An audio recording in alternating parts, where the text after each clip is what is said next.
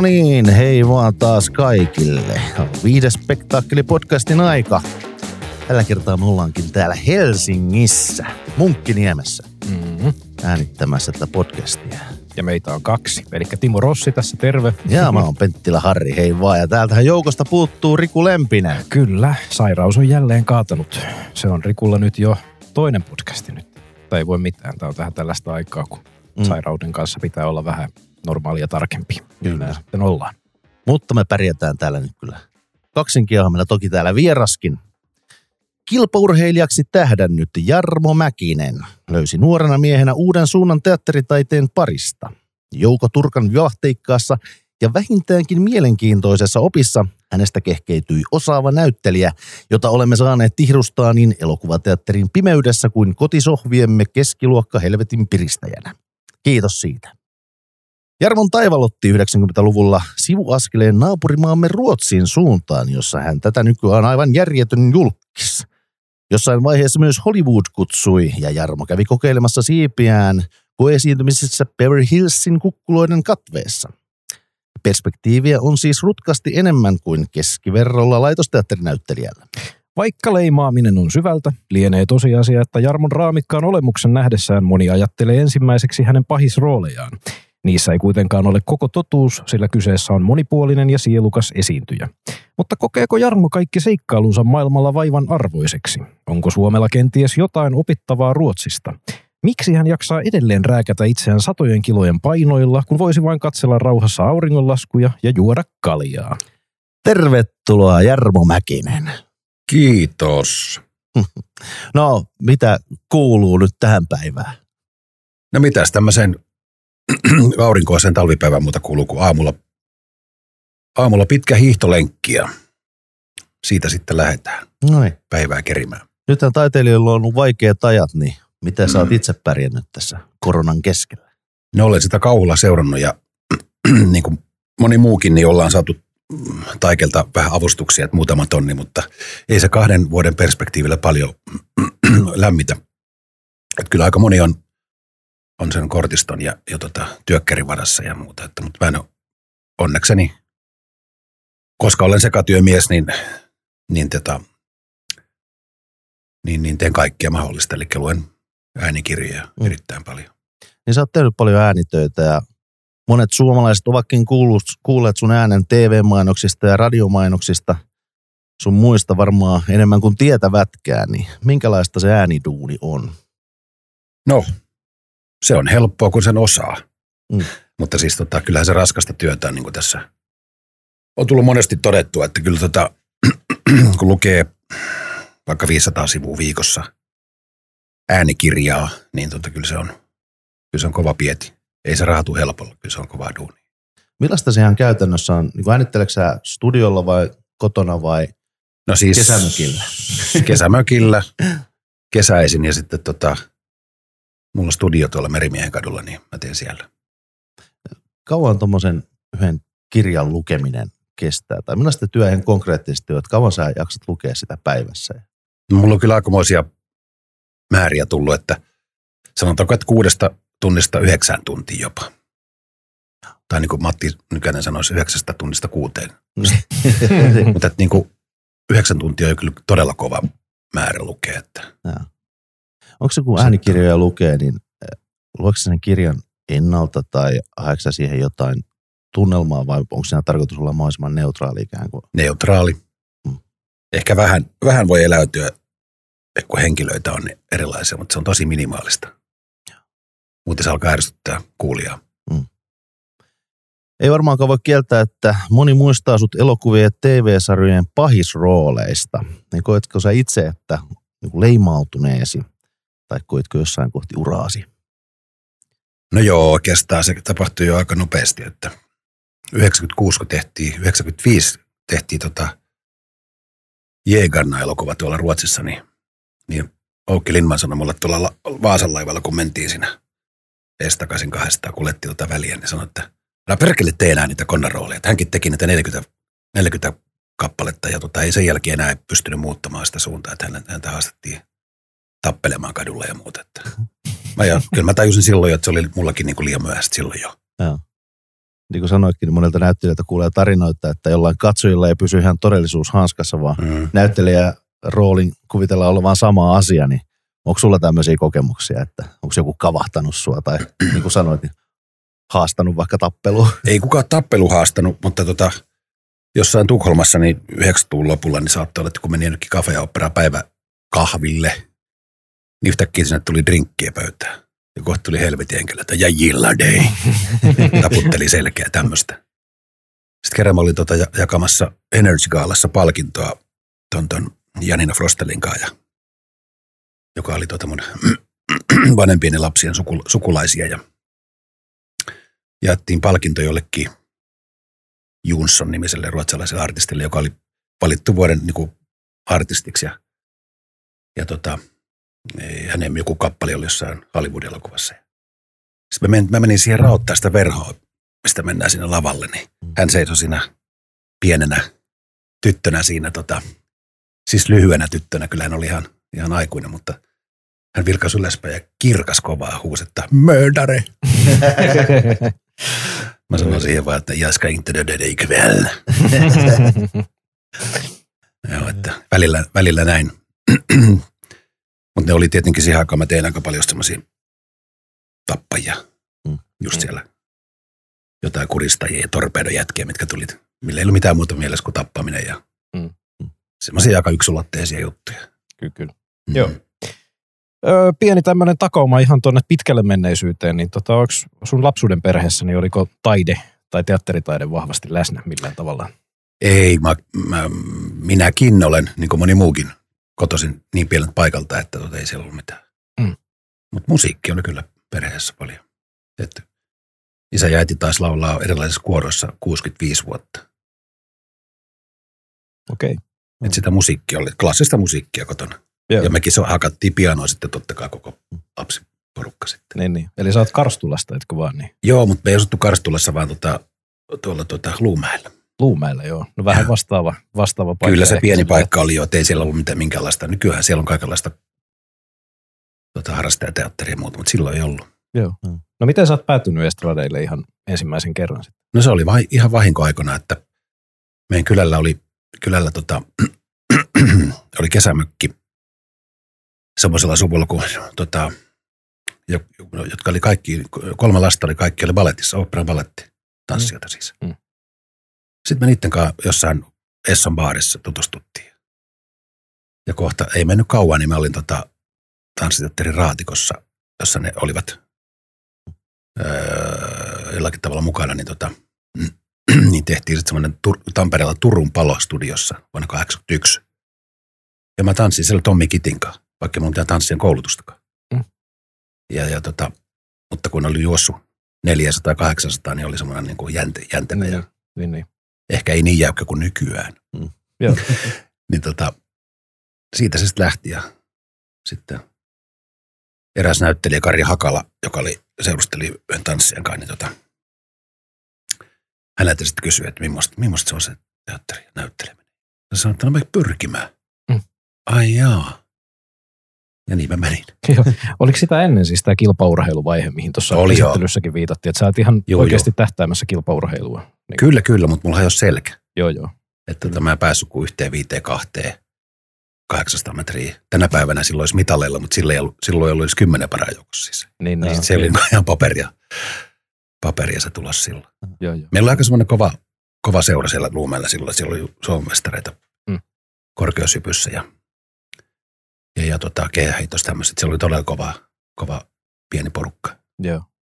Muun muassa Hentusen, jos tiedätte tämän Mika Hentusen, joka on kirjeenvaihtaja Washingtonissa, maikkarin. Ylen. Varmaan ehkä tuntee, jos näkee. Niin heidän perhe oli kanssa todella kovia. Siellä oli ihan Euroopan huippu Gehäittäjä veliä. Ja korkeudessa. Ja tälleen, että se oli semmoista kivaa harrastusta silloin. Joo, se sitä voinut tulla ehkä jotain, mutta... Niin. Ja kyllä urheilu varmaan on antanut pohjaa tuohon näyttelijätyöhön. Kyllä, siis mähän sanon, kun mä teatterikoulun pääsin sitä Turkan oppiin, niin vertasinkin sitä, että se on samanlainen flow-tila. Voi päästä semmoiseen flow-tilaan, että ylittää itsensä. Tavallaan niin kuin irtaantuu siitä niistä kahleista ja tuntuu vähän samanlainen tunne kuin näyttämällä oikein pääsee vauhtiin. Ja kävikö siinä nyt sitten ikään kuin niin sitten, että kun toi kilpaurheilu jäi, niin sitten piti keksiä jotain muuta, niin se teatteri tuli sitten siinä? No se tuli vähän vahingossa just ton raatikon kautta. Niin, kyllä.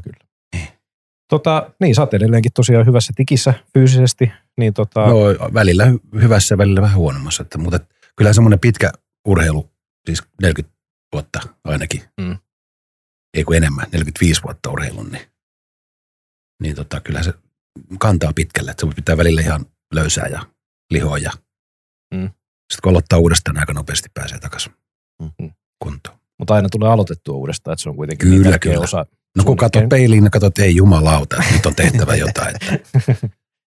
Että vaikka ikää mullakin on jo aika paljon, niin kyllä sitä vielä kuitenkin ajattelee, että vielä pyristelisi mukana tuossa roolijaossa, että jos niin kuin tässä yksi elokuvaohjaaja kaveri, joka jäi eläkkeelle, sanoi, että vielä kun jaksat pari vuotta reenata, niin kaikki muut sun ikäiset kaverit on niin kuin suurin piirtein rollaattori kunnossa, niin sä voit saada rooleja. Että jos siihen luottaisi. Niin, sä päätit sitten hakea teatterikorkeakouluun, niin onko sulla muistoja pääsykokeista, että millaiset ne oli? Kyllähän se oli maalaispailla iso juttu tietenkin, että olin sitä ennen kyllä täällä Helsingissä. Mä tein hierojien hommia ja olin kyllä iltanäyttelijänä tuolla Kansallisteatterissa. Semmoista tehtiin. Iltanäyttelijä, eli siis. Eli avustaja. Niin. Joo. Me tehtiin pieniä rooleja ja vähän tanssittiinkin siellä jossain King Learissä ja muuta.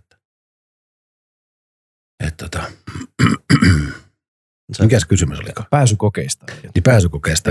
Kyllä ne rankathan ne oli ja mutta koska oli itse 4000 metrin Cooper-kunnossa, niin ne oli leikin tekoa.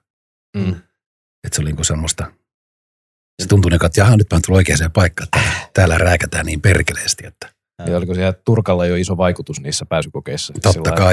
Totta kai hän veti niitä. Ja, että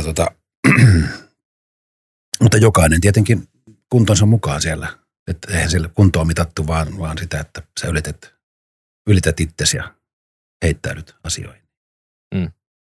Mutta mä just siihen aikaan, niin mä kyllä otin myöskin laulutunteja, siis opera-laulajilta mulla useampi opettaja.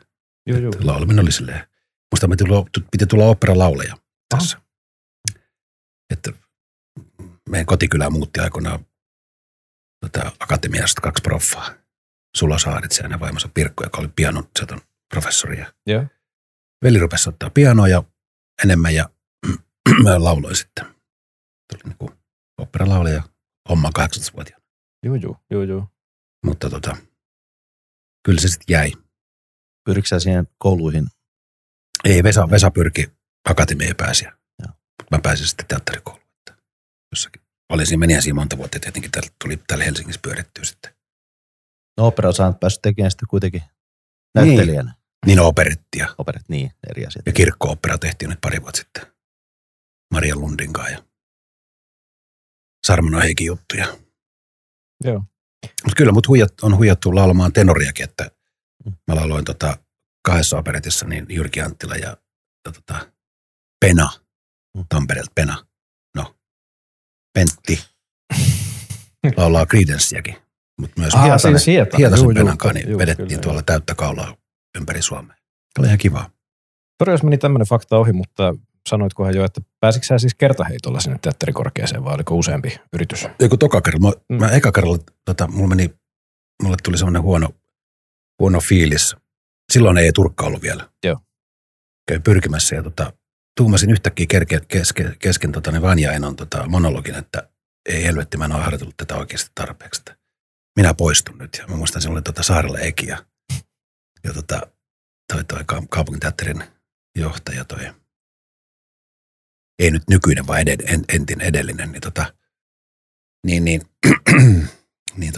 ne oli suu auki. Mä kävelin ulos sieltä. Sä olet rehellinen sitten. Nyt en ollut tarpeeksi. Niin. Jotenkin tuntuu, että ei helkkari, tämä ei tunnu niin kuin siltä. Pitäisi tuntua. Joo. Meillä on ollut tässä podcastissa ennenkin Turkan oppilaita, eli esimerkiksi Ilkat Koivula ja Heiskanen. Ja tässä on nyt nämä Turkan metodit ollut aika paljon esillä kanssa viime aikoina lehdistössä, niin mitä sä itse olet hänen opetuksestaan niin kuin mieltä? Mä oon samaa mieltä kuin Ilekin, että niistä oli paljon apua tiettyyn rajan asti, että meillä oli vähän Joukon kanssa sellainen diili, että, tai siis minulla ja hänellä oli sellainen diili, joka tuli uhkausta ja mun kautta, että niin paljon saa huutaa, kun sä palvelee tätä asiaa. Saa niin kuin yllyttää ja saada vimmaa aikaiseksi ja muuta hurmusta. Mutta että niin kuin, jos sen yli mennään sit käy köpelösti. Se oli sellainen raja. Kuulostaa reilulta diililtä. Se oli hyvä diili. Se oli, koska ei tarvinnut mennä semmoiseen niin kuin hulluuden tilaan, että olisi hukannut itsensä, niin kuin moni joutui tekemään, että se pyöritys oli niin kova, että ja se oli kohtuutonta mun mielestä Joukoltakin, että se meni niin pitkälle. Mäkin joudun todistamaan monia tappeluita ja menemään väliin. Joo, kyllä. Tehtiin veljeksiä. Joo, kyllä. Mutta sun kohdalla ei tosiaan ikinä käynyt niin, että tämän ymmärsi sun jotenkin. No mä olin, me oltiin eka luokalla siis, ekaa vuotta teatterikoulussa, niin mä soitin 6 aikaa aamulla Turkalle, että mä en tule tänään kouluun. No mikä on? Mä sanoin, että mä oon täällä kättärillä. No mitä perkele? Mä sanoin, että mä oon täällä synnyttämässä lasta. Voi saatana, lapsia tällaiseen maailmaan. Haista paska ja löi puhelimen kiinni. Sitten se meni kouluun ja oli tuonut limsaa ja karkkia. Kaikki oli ihan ihmeessä, mitä helvettiä. Missä se nyt tulee? Oli hänen syntymäpäivä, kato myös. No sitten me pidettiin yhteisiä synttäreitä. Mun poika ja Koivulon Pertsa ja Turkka samana päivänä kaikki. Just. Pidettiin ainakin kerran, eli 2 kertaa yhteiset synttärit. Joo, okei, kyllä. Niin, sä valmistuit 80-luvun lopulla ammattiin, niin mistä sä sait ensimmäisenä töitä? No silloin oli, kato, kaikenlaista. Tehtiin telkkari, tehtiin TV-sarjoja. Oliko silloin helppo työllistyä? Oli. Oli päällekkäin paljon töitä, oli kaikenlaista. Komteatterissa ja. Sieltä tarjottiin kiinnitystäkin aikoinaan, mutta mulle vähän vipatti jalka tonne maailmalle. Mä ajattelin, että koska mä tein jo silloin teatterikoulun aikana, niin äänityötä paljon. Joo.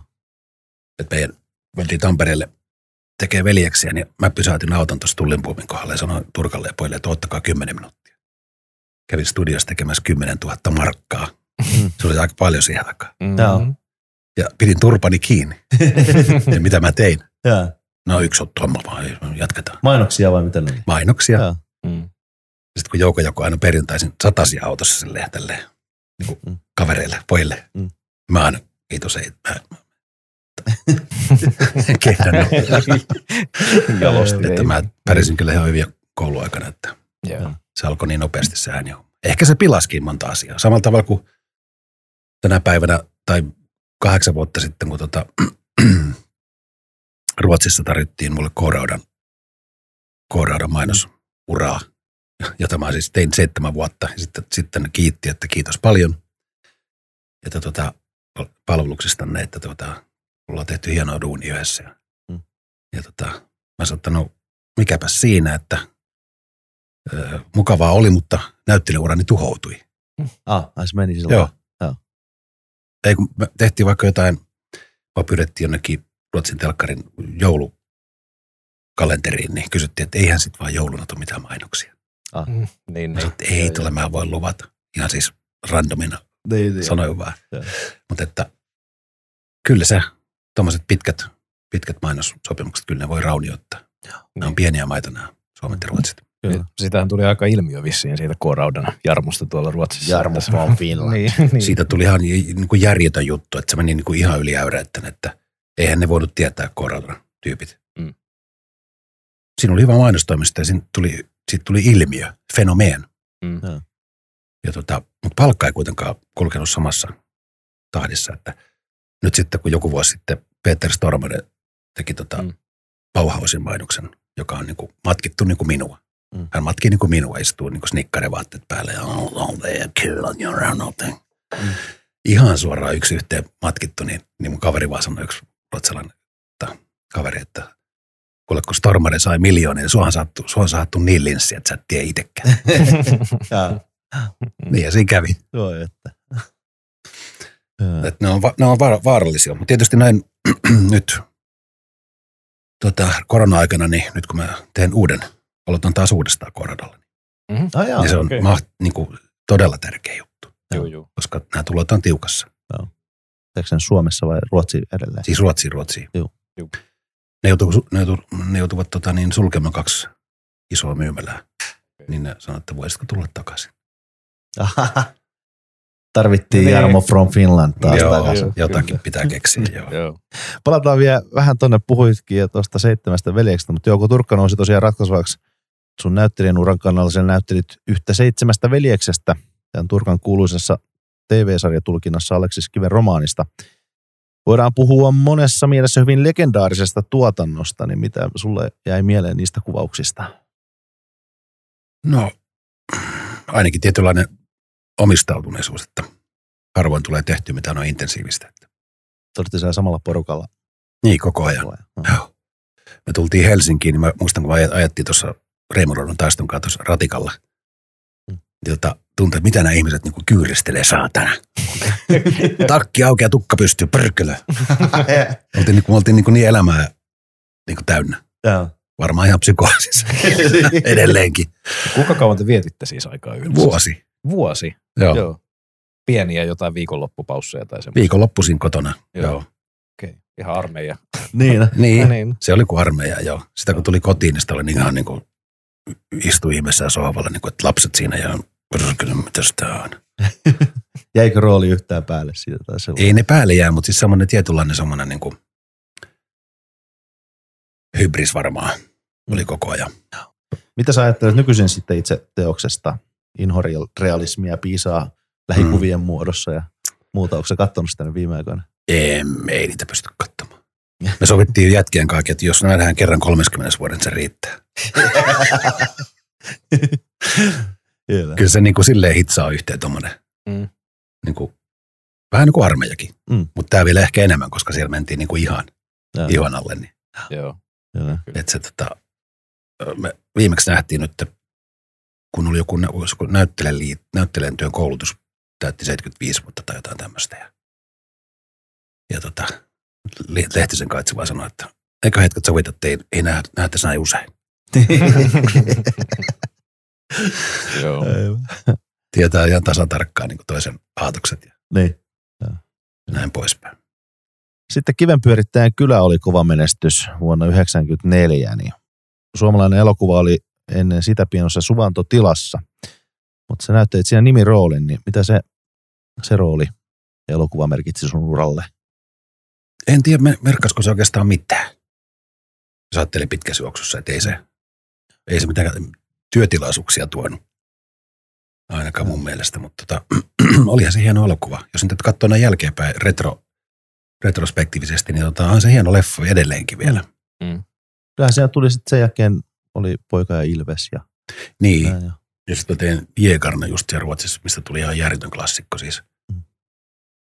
Se on mennyt varmaan, siis kuinka monta 100 kertaa se on mennyt telkkarista Ruotsissa ja sitten ne oli Taivaskanavilla. Miltä se, tuliko se julkisuus ja kuuluisuus sulle silloin vai tuliko se jo aikaisemmin? En mä tiedä, mä koskaan ollut mikään kuuluisa enkä julkiskaan, että Onko tunnettu kuitenkin? Tunnettu kyllä, mutta sekin on suhteellista, kun tuolla kesällä, kun meillä on Puumalassa mökit Hirviniemen Akulla ja Haapasalla Villelle ja Villeä pysähtyy. Jos me ollaan kaupassa, niin ihmiset pysähtyy ottamaan selfieitä ja melkein kirkuvat siellä ja me ollaan maitoa ostamassa. Tai sit kun saa jotain tilaisuuksia, niin, esimerkiksi norpan suojelujuttuja tehdään paljon ja muuta, niin WHO on tämmöisiä tai luonnonsuojelusäätiön erilaisia tilaisuuksia, jaetaan katiskoita ja koitetaan suojella norppaa. Ja niin sitten kun mä aina soitan Akun paikalle, kun hänellä on 330 000 seuraajaa Instagramissa, että on hyvä, että otetaan kuvat niin. Niiden asianomaisten ihmisten kanssa, jotka sitä vetää sitä hommaa, niin aina Aku sanoo, että mä oon kyllä paljon kuuluisompi kuin tuo jamppa. Mutta kaikki mokomin, että kyse ei ole siitä, että se ei kilpailla, vaan yritetään tätä meidän kesämökkikuntaa vähän jelpata. No, niin erilaisilla asioilla. Puumalahan on kuuluisa kyllä tosta, että siellä on monien teidän näyttelijöiden ja julkisuuden henkilöiden mökkejä. Hieno se. Ihmettelin kyllä jo kesällä, ekana kesänä, kun pyörin sen torilla, kun siellä oli Mika Kojonkoskesta lähtien kaikki, niin kuin, että ketä helvettiä täällä oikein on täällä paikkakunnalla, että Jalosen Jukka pyörii siinä Porssella ja sen mökki aika lähellä meitä ja Jukka käykin välillä lonkerot hakemassa. Puhuu jääkiekosta. Sä on antanut vinkkejä jääkiekkoon siihen. Ei, mutta se on hauska, kun hän on supermukava ihminen ja tavallinen jalat maassa oleva kaveri. Ja hän voi puhua jääkiekosta 1,5 tuntia tuosta noin vaan, joka jollakin tavalla niin kuin liittyy kuitenkin elämään. Niin, ja niin. Yhdessä tekemiseen ja kaikkea semmoiseen. Se on aivan mahtavaa. Kyllä. Tulossa vielä tässä jaksossa. Mutta eihän sitten ole montaakaan vuotta, kun sun piti näytellä Van Dammen kanssa. Meillä on kuulla monta kertaa, ollaan löyty kättä päälle, että kyllä meillä joku päivä vielä tähän leffa, Paskan Marjat. Tuosta on tuosta Ruotsi-urasta nyt jo vähän puhuttu ja nimenomaan tästä Jägarnasta, joka ilmestyi vuonna 1996. Niin miten sä sinne Ruotsiin päädyit? Miten se tarina meni? Miten sulla ura alkoi siellä? Se meni siis silleen, että ruotsalainen ohjaaja, joka on ohjannut näitä bekkejä paljon, Sundvall, niin tuli Klaas Olssonin tuonne toimistolle koekuvaamaan suomalaisia tyyppejä, koska se tapahtui siellä Pajalassa tai siellä Luulajassa, niin, niin ne oli miettinyt, että ottaa jonkun niin kuin ison kaverin, vähän lihava ja semmoisen. Ja sitten Klaus soittaa mulle, että missä sä oot, että se pari tuntia sitten oli tää aika, että missä sä oot? Mä sanoin, että me oltiin tuolla omakotimessulla Myyrmäessä, mä olin unohtanut koko jutun. Mä sanoin, että mä oon tulossa kyllä koko aika ja sitten äkkiä jumalat paikalle. Ohjaaja oli siellä ja meni just vessaan, kun mä astuin sisään. Meidän katseet kohtasi, sitten sanoi myöhemmin mulle, että se yksi katse riitti. Mutta katsoin, että siellä meni just vessaan. Ja sanoi, että sitten se yritti mua siihen päärooliin tunkea, mutta ei mua kiinnostanut se. Vaan just se. Mutta siinä kävi silleen, että se päärooli sitten ja mun roolihenkilö, niin niistä kasvoi semmoiset niin kuin kulttihahmot. Että kyllä mieluummin näyttelin sitten sen roolin, minkä mä sain. Mutta siinä kävi silleen, että siitä elokuvasta tulikin klassikko. Joo. Pam. Se on edelleen Ruotsissa kaiketi semmoinen oikein niin kuin legenda-asemassa. Se on ihan legendaarinen. Meitä varoitettiin Tukholmassa ensillassa, että älkää vaan puukottaa niin kuin antiinkin draama. Se karkottaa ihmiset. Mutta sehän on, siinähän niin kuin tajuu heti alusta, että nyt tässä käy huonosti. Niin. Tässä ei voi käydä hyvin. Joo, kyllä. Tietääkseni siinä tehdessä, kun säkin oot tehnyt paljon elokuvia, että tästä tulee hyvää, että tästä tulee legendaarinen. Ei voi tietää. Mutta siitä kyllä tiesi. Teki sellainen kutina, että jumalauta, nyt nämä on latautunut. Kaikki on latautunut tähän hommaan. Tästä tulee. Tietysti varmaan tekstikin aika paljon, että sekin jo iski sitten varmaan jollain tavalla. Että... Mä muistan, kun Turka soitti mulle sitten, elokuva tuli ensi iltaan, niin Turka soitti mulle. Mä menin kyykkyyn lattialle, että se rupeaa huutamaan mulle, haukkomaan. Niin kuin. Vaikka oli vuosi 1996 ja koulusta oli 10 vuotta aikaisemmin lähti pois. Niin se rupesikin kehumaan niin perkeleesti. Sä oot soitana opettanut ruotsalaista näyttelemään. Mä sanoin, että kyllä se oli kuule joko toisinpäin. Mä seurasin syrjäsilmällä, että miten latautuneita ne oli ja miten ne oli rakentanut päässään sen koko jutun. Ja niin kuin mikä arvoton keskittyminen semmoinen. No joo. Mutta näin se oli. Niin sä koit, että Ruotsi oli jollain tavalla, se oli vähän, miten se nyt sanoisin, mä en tiedä, onko ammattimainen, ei ehkä ole oikea sana, mutta sillä jotenkin edistyksellisempää se leffan tekeminen ja touhu. No se on niin kuin silloin ja tänäkin päivänä semmoista, että ei siellä niin kuin, miten se nyt sanoisi, vähän niin kuin Kari Heiskanen sanoi, että ei sun tehtävää itkeä lavalla, vaan katsomassa itketään sitä, mitä sä näyttelet.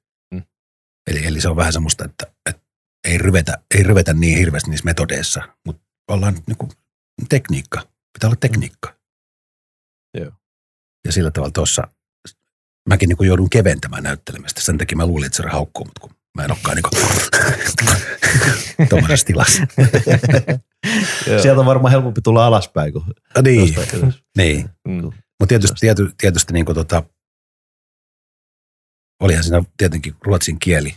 Joo. Kun oli pitkää monologia ja muuta, niin paskat housussa koko ajan, että meneekö tämä oikein. Oliko sulla kuinka hyvin hanskassa vai joudutko sä vetää kielikurssit? Ei, mutta lukion ruotsi. Niin. Varmaan kutonen sekin, mutta siis ohjaaja teki mulle siellä kasetin. Se oli C-kasettiaikaa. Jonnethan ei tiedä, mikä on C-kasetti, mutta C-kasetille. Ja sitten mä lähdin lomalle Portugaliin ja kuuntelin pari tuntia rannalla niitä repliikkejä. Ne oli sillä dialektilla tehty, että grelsipa jeu pajagor vetää faanjalskajöra. Semmoista niin kuin pohjoisen murretta. Niellään niin kuin. Niin mä heitin ne kuulokkeet vekemät, vittu mä osaan. 2 tunnissa. Niin se oli. Se oli niin hirveä se motiivi oppia, että se on pakko. Muuten se tulee niin kuin nolotilanne. Joo. Niin, on sekin varmaan isossa tuotannossa, niin ei varmaan katso hyvällä, jos vähän taplaa. Ei jumalauta, joo. Onko semmoisia tilanteita tuommoisissa isoissa? Että... Kyllä, siinä voi tulla. Mutta tulee näitä tietysti isollekin staroille. Että... Niin, että... Me tehtiin 97 Sakaalia tuolla Komteatterin edessä. Siinä oli Richard Geret ja Bruce Willisit. Ja... Ne ei ollut kyllä Suomessa, mutta se oli se Sidney Poitier. Se oli silloin ja vanha mies, joka oli ensimmäinen musta, joka voitti Oscarin. Niin, hän hiljattain menehtyi. Ihan tässä ihan muutama viikko sitten, niin meillä oli pitkä kohtaus, missä mut mukiloitiin ja heitettiin ladaan, poliisiladaan ja oikein runnottiin sinne. Ja sitten Sidney Poitier tuli siihen ladan nurkalle, sen piti sanoa joku repliikki, niin what's my line? Ja monta kertaa per jälkeen. Se ei vaan muistanut. Yeah. Ja se oli ihan helvetillinen se kiemura siihen, mikä siinä tehtiin, ennen kuin tultiin siihen pisteeseen. Kyllä. Että sellaista tapahtuu. Ja. Me ollaan vaan ihmisiä. Niin. Kyllä. Juttelitko Sidney Poitierin kanssa muuten, niin vai oliko se vaan sitä leffan tekemistä siinä? Niin ei, siellä oli helkkaristi porukkaa. Mä juttelin sen ohjaajan kanssa, Michael Keaton Jones, joka oli voittanut Oscarin tosta. Mikäs? Voi helkkari, mäkin sen tiedän, mutta kun... Niin. Tapahtuu siellä... Sä yleensä tiedät kaikki. Niin, tapahtuu siellä Skotlannin nummilla. Ei se ollut Braveheart, mutta joku tällainen. Oliko se toi siis Rob Roy, olisiko? Ei. Nyt menee kyllä. No mä menin sitten sen kanssa juttelemaan kahvimukki kohdassa ja siinä, että mikä se, etkä sä oot? Ai Skotlannista. Ai jaa, tunnetko sä ton Sean Connerin? He's my friend. Mä käännyin mukin kanssa toiseen suuntaan. Kissun pois siitä. Satana idiootti. En edes tiedä, kuka se on. Tämmöistä käy. Joo, kyllä. Hei toi Jägarna vielä, niin susta tosiaan tuli erittäin tunnettu Ruotsissa jo silloin. Niin miten se käytännössä näkyy? Oliko niinku Ruotsin laivalle asiaa? Ei ollut sen jälkeen. No nykyään ei ole niin semmoista, mutta en mä voinut matkustaa, kun mä kuitenkin 26 vuotta tätä väliä vetänyt. Mm-hmm. Niin ei voinut laivalla mennä. Ei sitä olisi jaksanut kukaan. Joo, kyllä. Toi Sakaali. Se olisi meillä ollutkin tässä Jägarnan jälkeen seuraava juttu. Se ai jaa, olette nyt perehtynyt oikein. Joo, kyllä, totta kai. Tämä on niin kova juttu. Niin siis kuinka sä siihen päädyit? Siis se oli tosiaan Suomessa tehtiin, Porvoossa oli kuvauksia, Helsinki-Vantaan lentoasemalla Bruce Willis ainakin muka oli. Sä sanoit äsken, että hän ei ollut Suomessa oikeasti. En mä tiedä, kävikö sä täällä ollenkaan. Niin, saattaa käydä päiväseltään nopeasti. Niin, kyllä. Ei kun Markus Selin vaan soitti, että tuut tonne. Käymään. Mutta silloin 97 mä rupesin pyörimään tuon Losissa. Mä aika paljon pyörin siellä. Sitä kautta sitten joudun niin tekemisiin. Tehtiin sitten vuonna 2000 Italiassa semmoinen leffa kuin Ancient Warriors. Niitä porukoita, mitä mä silloin tapasin. Ja pikkuhiljaa sitten vietin aikaa enemmän niin semmoisten action niin porukoiden kanssa, Van Dammen ja Peter Maloten ja näiden kanssa. Joo, kyllä. Käyn Van Dammekin moikkaamassa Dallasissa ja Vancouverissa ja kuvauksissa. Joo, kyllä. Miten sä menit sinne Hollywoodin niin rooleja etsimään ihan? Ei, kun mä menin tapaamaan Andy Summersia, semmoista kitaristia, poliisiyhtiön kitaristia. Mä ystävystyin sen kanssa. Mä menin sen Venice-Beachillä sen työhuoneessa on semmoinen valtava vaaleanpunainen iso rakennus siinä rannalla. Niin. Mä soitin ovikella ja sitten hän tuli avaamaan. Soitin, what? Mä sanoin, että itsehän pyysit, saatana. Miten ne Hollywoodin reissut siellä niin sä et käynyt koe esiintymistä? Kyllä, kävin.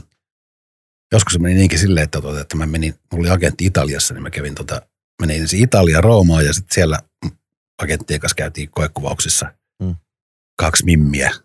Toinen oli Montanasta kotoisin, toinen Irlannista. Ja niillä oli semmoinen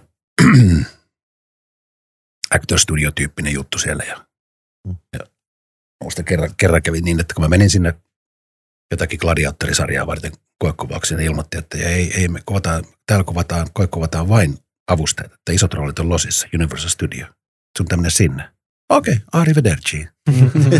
Ja hengailemaan kaupungille ja sitten koneella sitten losiin. Ja semmoista niinku, ja järjetöntä touhua. Oliko lähellä, että... Italiassa oli aika lähellä monta kertaa. No. Kerran piti näytellä tästä semmoisen leffaa, kun se olisi ollut niin italian, saksalais, venäläinen semmoinen partisaani juttu. Mutta ne kysyi ihan vähän ne kuvauksia, että missä tämä herra, mistä Jarmo asuu. Saksalaiset kysyi. Asuuko Roomassa? Ei, kun Helsingissä. Ahaa! No sitten tämä rooli kuuluu meidän maalaiselle näyttelijälle.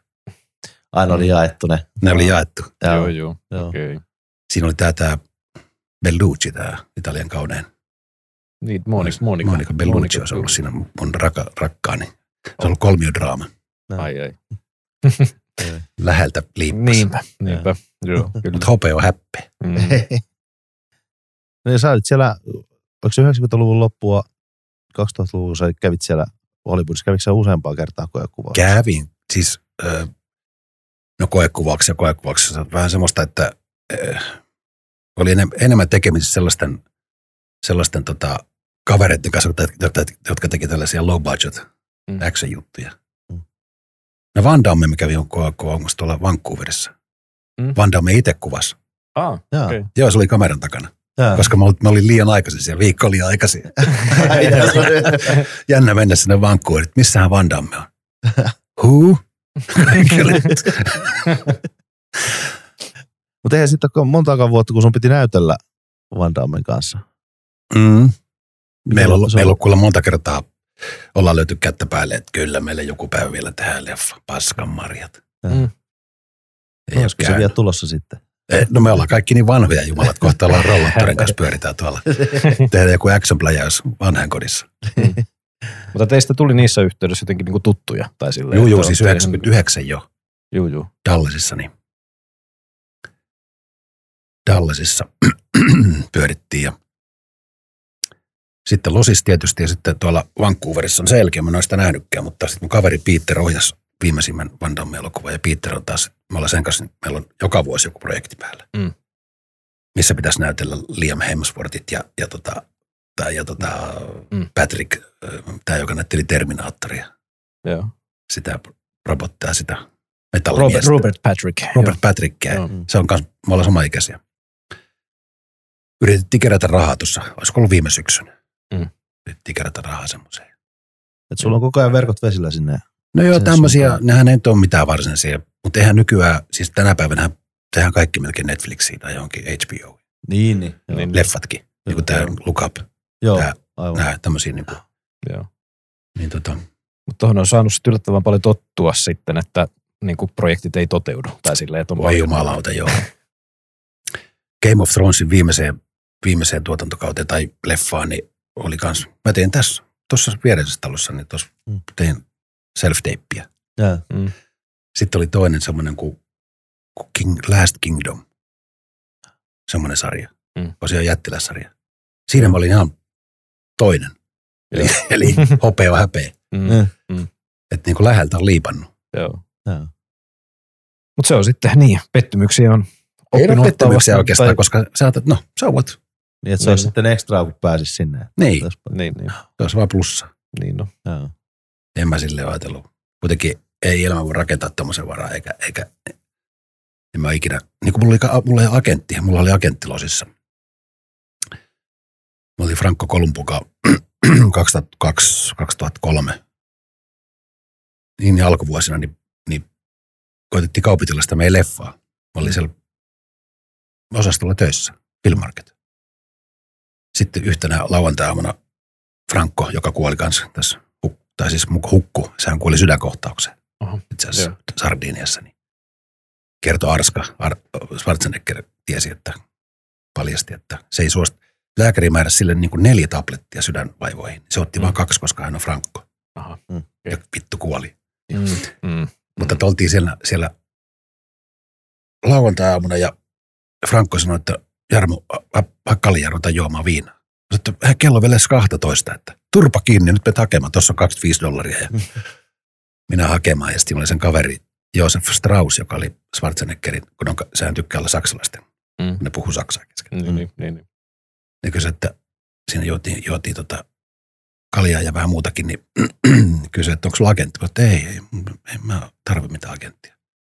No mutta, ja soittamaan jollekin. Kohta tulee sellainen 2-metrinen Nadia Coglin, Steven Seagalin agentti. Manageri siihen ja niin mulla oli sitä agentti. Se on kauan mennyt. Steven Seagal ja nää, niin tommonen skodeja jätkiä ja sopii hyvin samaan jengiin. Joo, niin sitten no sitten mä lähdin kotiin jonkun viikon päästä ja sitten Nadia soittaa, että no niin, nyt olisi mahtava, iso studioelokuva, että mahtava, missä sä oot? Mä sanoin, että I'm in Helsinki. What the fuck? Se huusi ja sanoi vielä, että I'm not gonna work half-ass for you. Mä sanoin, että ei tarvitse. Se oli todella kiukkunen. Joo. Että siellä tarvitsisi olla paikan päällä koko ajan niin kuin lähtövalmiina. Niin. Kun mä ajattelin, että jos joku natsaisi, niin se voisi natsata vähän samalla tavalla kuin tuolla Stellan Skarsgårdilla, että se asuu Tukholmassa, mutta tekee elokuvia. Samaten kuin sen pojatkin.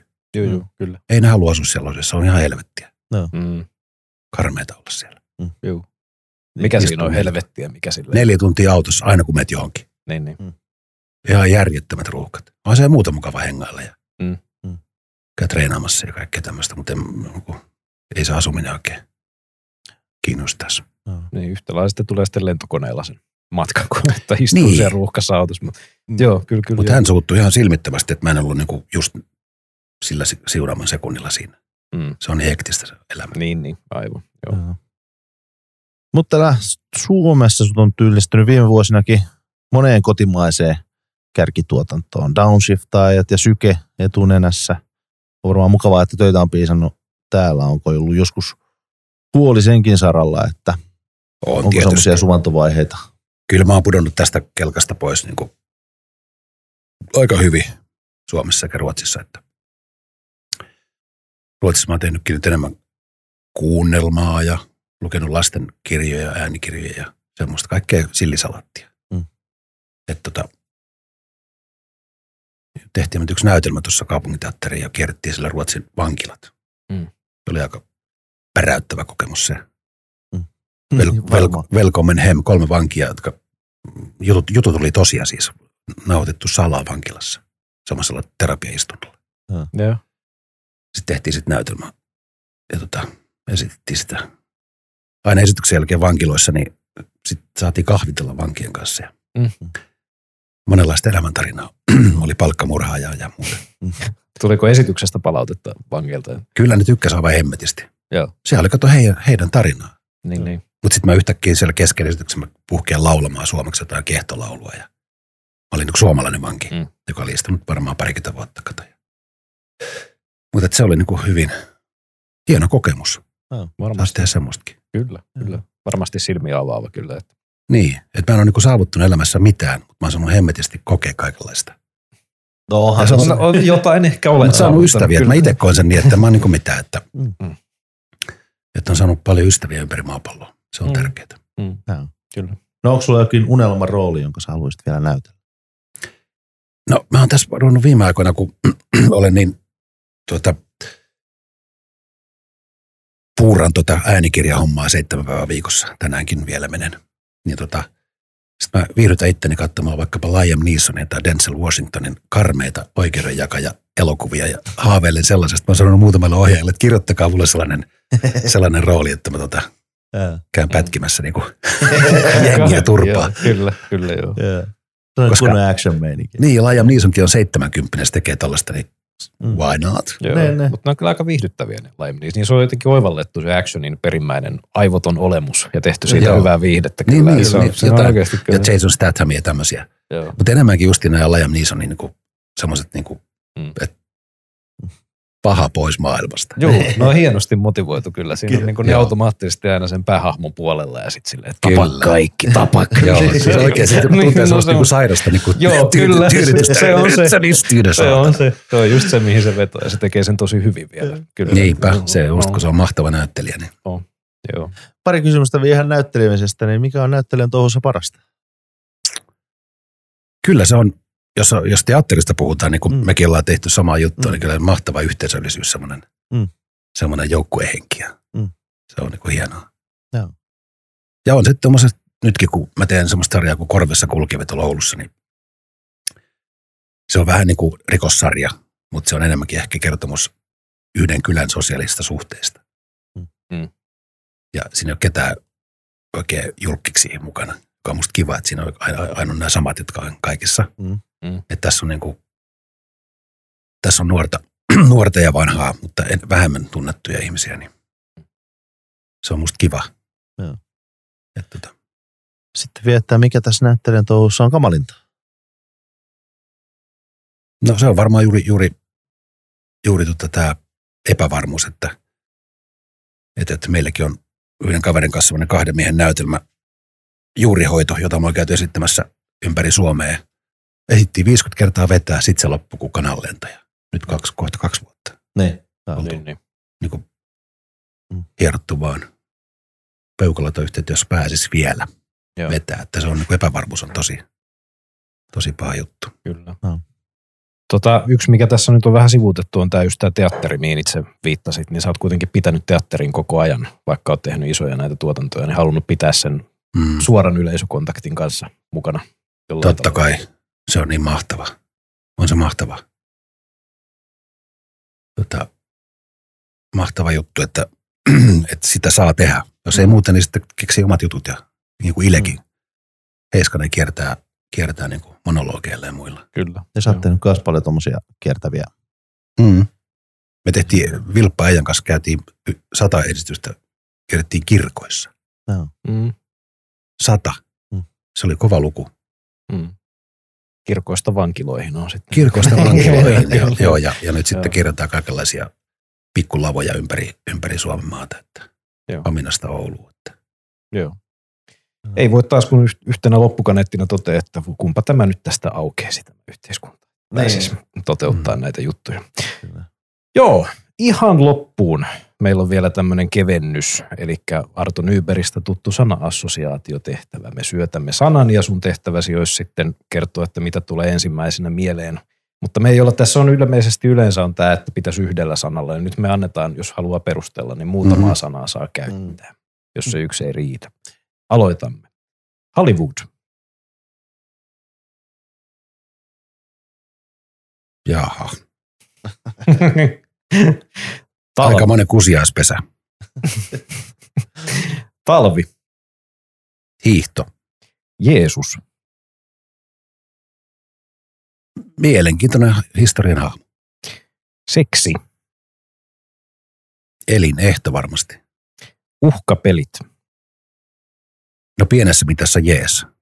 Sateenkaari.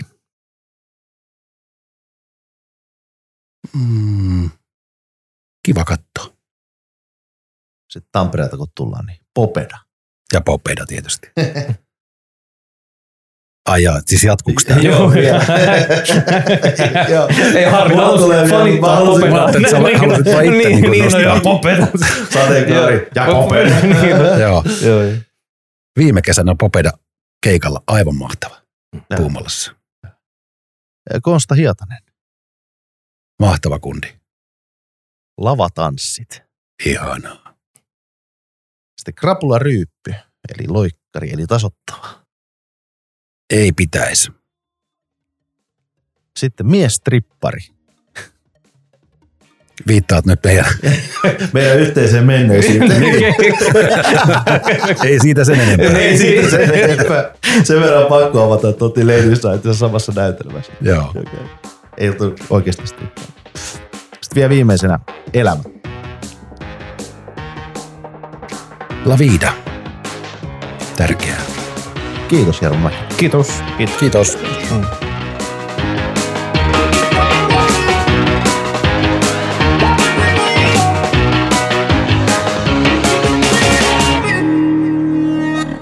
Hyvä kuuntelija, seuraathan Viihdespektaakkeli-podcastia jo valitsemassasi toistopalvelussa.